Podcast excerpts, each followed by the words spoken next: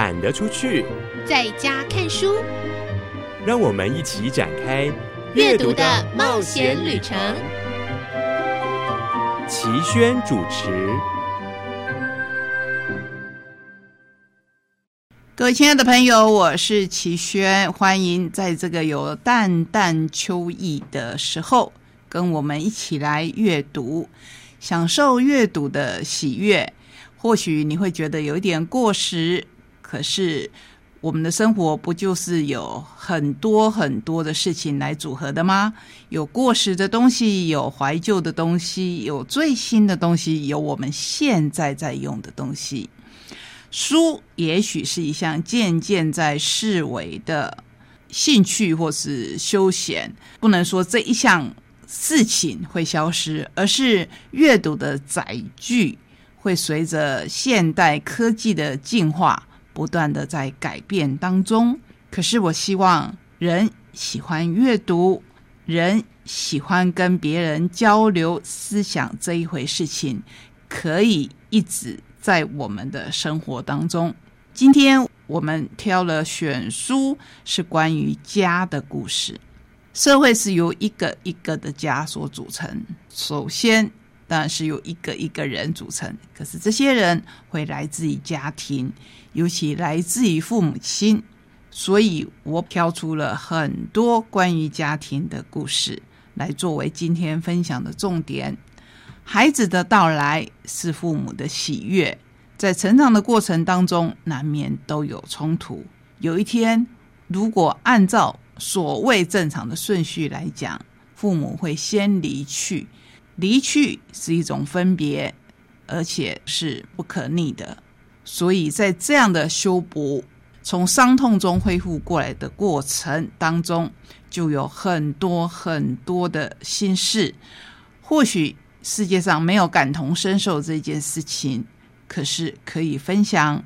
如果我们曾经走过同样的路，这些人把它写出来了，对我们这些可能没有写出来的人，会有共鸣之心，会有共感，甚至会有同理。这是我们今天为你准备的内容，请你跟我们一起踏上旅程。各位亲爱的朋友，我是齐轩，欢迎来到懒得出去在家看书的选书单元。今天的选书，我为您选的是以女儿的观点来看家族故事的书。第一本，我们介绍非常非常新的，在上个礼拜才举行过新书发表会的殷乃金的新书《引情书》，而且在封面上就是一个大大的他的姓尹。东梅出版社所出版这一本情书，真的是写的让我们非常的感动。里面书写的对象不是男朋友，不是先生，而是他整个家族。我相信台湾还是有很多的这样的家庭。什么样的家庭呢？就是最早两。岸联婚，在民国三十八年来台的所谓的外省人，跟我们台湾人结婚，生下了第二代。后来几经我们政治上的翻腾，我觉得其实对一个家庭，乃至于对很多我们有这样子身份的，不管是我们自己，或是我们的朋友，我们的亲人，渐渐的。你会从政治的这一条路中又走出来，会回归到家庭的本职。虽然非常的有名，我们还是先来介绍作者尹乃金。一九六七年生于台北，祖籍江苏浙江。一九八九年辅仁大学大众传播系新闻组毕业，从事新闻工作。曾经在非常多的媒体服务过，现在是飞碟电台《飞碟午餐》的节目主持人。尹乃金他说：“我想告诉你关于那些大人的故事，最初的离散，最后的重聚，这些你们都不知道了，也没有感觉吧？或许用修仙剧做比方，把时间的跨度拉到千年，你们才感觉那聚散离合有多凄美。”真实的离散并不漂亮，还不大遥远，就发生在你们爷爷奶奶辈短暂的一生，还是你们的爸妈、叔伯、阿姨从小到大看着生活其中的实境悲喜剧。他们穿越大时代的动荡人生，如今是我们这一代的历史，你们眼中的传奇故事。而我只是想记下我眼中的他们与他们那个年代，让你们知道，这个世界从来不是凭空长成这个样子的。在仇恨与对立被创造出来之前，还有爱，还有思念。这个片段是取自于他写给外甥女芊芊这一篇，也可以说是这一篇情书当中。是的，如果我们把很多外在的因素去掉，我们会发现这个时代是一个非常动荡的大时代。走过这个时代的我们，其实都不容易。回头看，都会有。老虎跟在我们后面的感觉，几十年来我们在台湾享受的这个和平、民主、自由，是不是应该要更加的珍惜呢？这一本《引情书》是殷乃金写他的家族，同时我相信也可以触动了很多有同样家庭背景的人。在赵少康先生为他写的。推荐序里面说，一九八七年我当选立委，第一次对行政院长余国华的咨询，就要求政府立刻开放大陆探亲。我坚定的表达，时代的悲剧不应该由垂垂老矣的老兵单独承担。于院长找了几位我熟悉的长辈，请我不要再提。我对当时的资深委员，也是国民党秘书长的马树礼说。我知道这不是行政院长可以做决定的事，请你跟金国先生转达，我一定会坚持到底，就算把我抓起来关也不怕。过了两个星期，马先生笑盈盈的请我到来来饭店的香园吃饭。他说他把我的话一五一十、一字不漏的都跟金国先生报告了。金国先生怎么说？我问。金国先生没说话。沉吟了一两分钟，叹了一口气，说：“好吧，民间的事就由他们，政府的立场还是要坚守。”我问金国先生在哪里，他说在龙总。情况急转直下，接着政府开放港澳观光，等于人民可以辗转经港澳到大陆探亲。一九八七年十一月。正式开放，在大陆有三亲等内血亲、姻亲或配偶的民众赴大陆探亲，老兵终于可以回家了。我本以为这是合乎人道的好事，谁知道有一天有人来骂我：“谁叫你推动大陆探亲？我爸爸去大陆找原先的老婆孩子，不管我们了。”所以从这边我们可以看到。一件事的利益再好，总是没有办法尽如人意。这个人呢，也许是反对的一方，也许是赞成的一方，也许是受益的一方，也也许是利益被剥夺的一方。我自己看这一本书，虽然我没有这样的背景，如果算起来，我已经是第四代的台湾人。可是，就像我们上周选书所介绍的，谁是外来者？在这个岛上，谁是外来者？又要用什么样来定义呢？这是我看《伊乃金》这一本新书的时候，不断去回想的。伊乃金在自序当中写着：“天上人间，两岸团圆。妈妈去年十月四日走了，到天上和爸爸团圆。依照习俗，三年不能贴春联。”我取下大门左侧墙上星云大师的春联，大师在羊年手书“三阳和谐”，贴了多年没换，像是吉祥祝福的寄语。见门则喜，留下屋里客厅装饰柱上的符，是妈妈还住在我家时过年前在中伦市场买的。绒面烫金压纹的福字斗方，当时不会知道那一年是妈妈在我家过的最后一次春节。过完春节不久，妈妈出游染上了感冒住院，接着又动了换心脏瓣膜的大手术，术后得请人在家照顾。妈妈搬到奶赤哥哥家，奶赤家有间大房间，可以让外佣和妈妈同一间房。我还想着，等妈妈状况稳定些，她可以轮流住在四个儿女家，度个小周末也好。但妈妈直到往生，再没有回我家住过一晚了。她不断的写着她小时候过年的往事，写着爸爸拿毛笔字写书法，或是一边抽烟一边写稿的模样。他在台湾的三个孙儿女，历中千千行冉冉都没有看过。请注意到他这边有一个比较微妙的字眼，他在台湾的三个孙儿女。如果你翻到他前面的家谱看，就知道尹爸爸在中国其实已经有第一个家庭。后来的故事，相信跟很多人的故事也一样，到了台湾组织了新的家庭。这个是到我们这一代。都还可以亲身体验或是想象的，到了下一代，可能他们对这个已经非常的模糊了。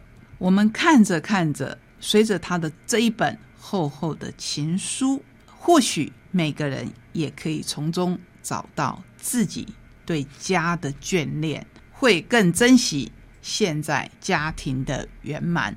好，这一本选书先介绍到这一边。接下来要跟您介绍的两本书，一本叫做《没有妈妈的超市》，一本叫做《成为让别人快乐的人》。我们先从《没有妈妈的超市》来谈起。蜜雪·桑娜，你听她的名字，应该是一位美国人吧？他的长相也真的非常的美国，可是其实他是混血儿。一九八九年生于韩国的首尔，一岁的时候随着韩国的母亲以美国父亲移民美国，现在是独立乐团日式早餐的主唱。二零一六年首张专辑《精神盛宴》的迷幻曲风以隐含的哀伤故事，让日式早餐一举成名。二零一七年第二张专辑《另一个星球的柔美声音》入选《滚石》杂志年度五十大最佳专辑。二零二一年第三张专辑《新年庆典》入围格莱美奖最佳另类专辑奖。本书是桑娜的第一本书，书中记录与母亲的相处点滴，也面对身份认同与寻根的迷惘。对他而言，文字、音乐创作与料理是生命之所系，也是心灵的出口。这是一个韩美混血儿写下他跟母亲相处的点点滴滴，当然也不只是这样子而已，而是在母亲离去以后，他回头。再去看他的成长背景，把它书写出来，跟我们今天的第一本选书有异曲同工之妙。可是每个故事又都是独特的。同样的，我们来看看为他的中文版写推荐序的是洪爱珠这一位。最近也看到他自己的书，写一些老派的东西，非常的受欢迎。这一篇推荐序的名称叫做《孤女的灾后重建之书》。任何陪伴病人的经验，终至两种结果：幸运的一种，患者与治疗后康复，皆大欢喜；倘若病人不幸亡故，遗嘱如至亲或伴侣历经病况中的百般折腾，以直面挚爱之时的哀痛愈痕，难免板块重组。可见或不可见的。裂隙或深或浅，余震或长或短，生命都会产生质变。用本书作者蜜雪桑娜的话来说，是跨越到另一岸。从今往后，再难是同一个人了。没有妈妈的超市这一本回忆录，它的中文翻译的书名已经昭示，母亲曾经存在，后来没有了。原文的书名叫《Crying in H Mart》。只以为在韩亚龙超市哭泣，则肆意了一个泪水滔滔的开场。我自己也是亚洲母亲的女儿，除了经历丧母的过程诸多雷同，且同为母后开始写作的新晋作者，阅读本书的同时，一面为其中的记事细节感到惊心动魄，又对作者的精神力道深感佩服。其实这一本书最好看的地方是，他把很多真实的状况都写了出来。蜜雪儿她以亲情为题材，这一种作品一向不乏。可是这一本书依然独特而非凡。作者的混血身份使本书处处是东西文化差异的参照。其中描写韩国母亲的段落尤其深刻立体，浓烈的母爱以等量的控制。在这边有没有给你同样的感觉啊？且让我们先把推荐序就说到这边，回到本文，我想要跟你分享里面一些让我很触动的片段。作者这样写着：“我每一次受伤，妈妈只会放声尖叫，可不是替我尖叫，是对着我尖叫。我真的不懂，我朋友受伤了，他们的妈妈会赶紧把孩子抱起来，安慰他们一切都会没事，或者直接奔向医院。可是蜜雪儿的妈妈可不是这样子。”她有一次从树上跌下来，肚皮擦伤，脚踝扭伤，上衣刮破，两侧伤口都在流血。结果妈妈像一只虎视眈眈的乌鸦，飞到上空，低头瞪我。妈咪说过多少次了，叫你不要爬那棵树。妈妈，我好像扭到脚踝了，我哭喊着，我好像应该去看医生。她像是盘旋在我软趴趴的身体上方。无情的骂个不停，任由我在枯叶堆里痛苦扭动。我敢发誓，他八成还顺便踹了我几脚。妈妈，我在流血，不要再骂我了。妈妈说：“你的伤口要永远留疤了。”哎，到底怎么会搞成这样？对不起，可以的吗？对不起。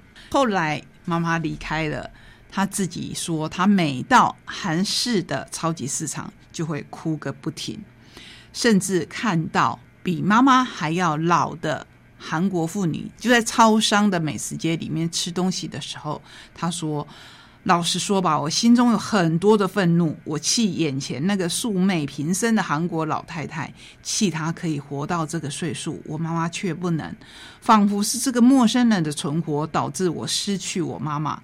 我气有些人活到了我妈妈的年纪，他们的母亲还依然健在。”在这个高龄化的社会，确实是如此。因为蜜雪儿的妈妈，其实在非常年轻，五十六岁的时候就过世了。失去妈妈的悲伤，有时让我觉得自己像是被单独留在一个没有门的房间里。人生真不公平，有时候蛮不讲理的，怨怪别人，心里会好过一些。可是这本书让我印象很深很深的是。小时候，他要是哭，妈妈常常会骂他的一句话，就是说：“你妈还没死呢，不用哭了，把眼泪收起来。”这是一个亚洲妈妈跟白人先生还有混血的女儿生活当中的点点滴滴。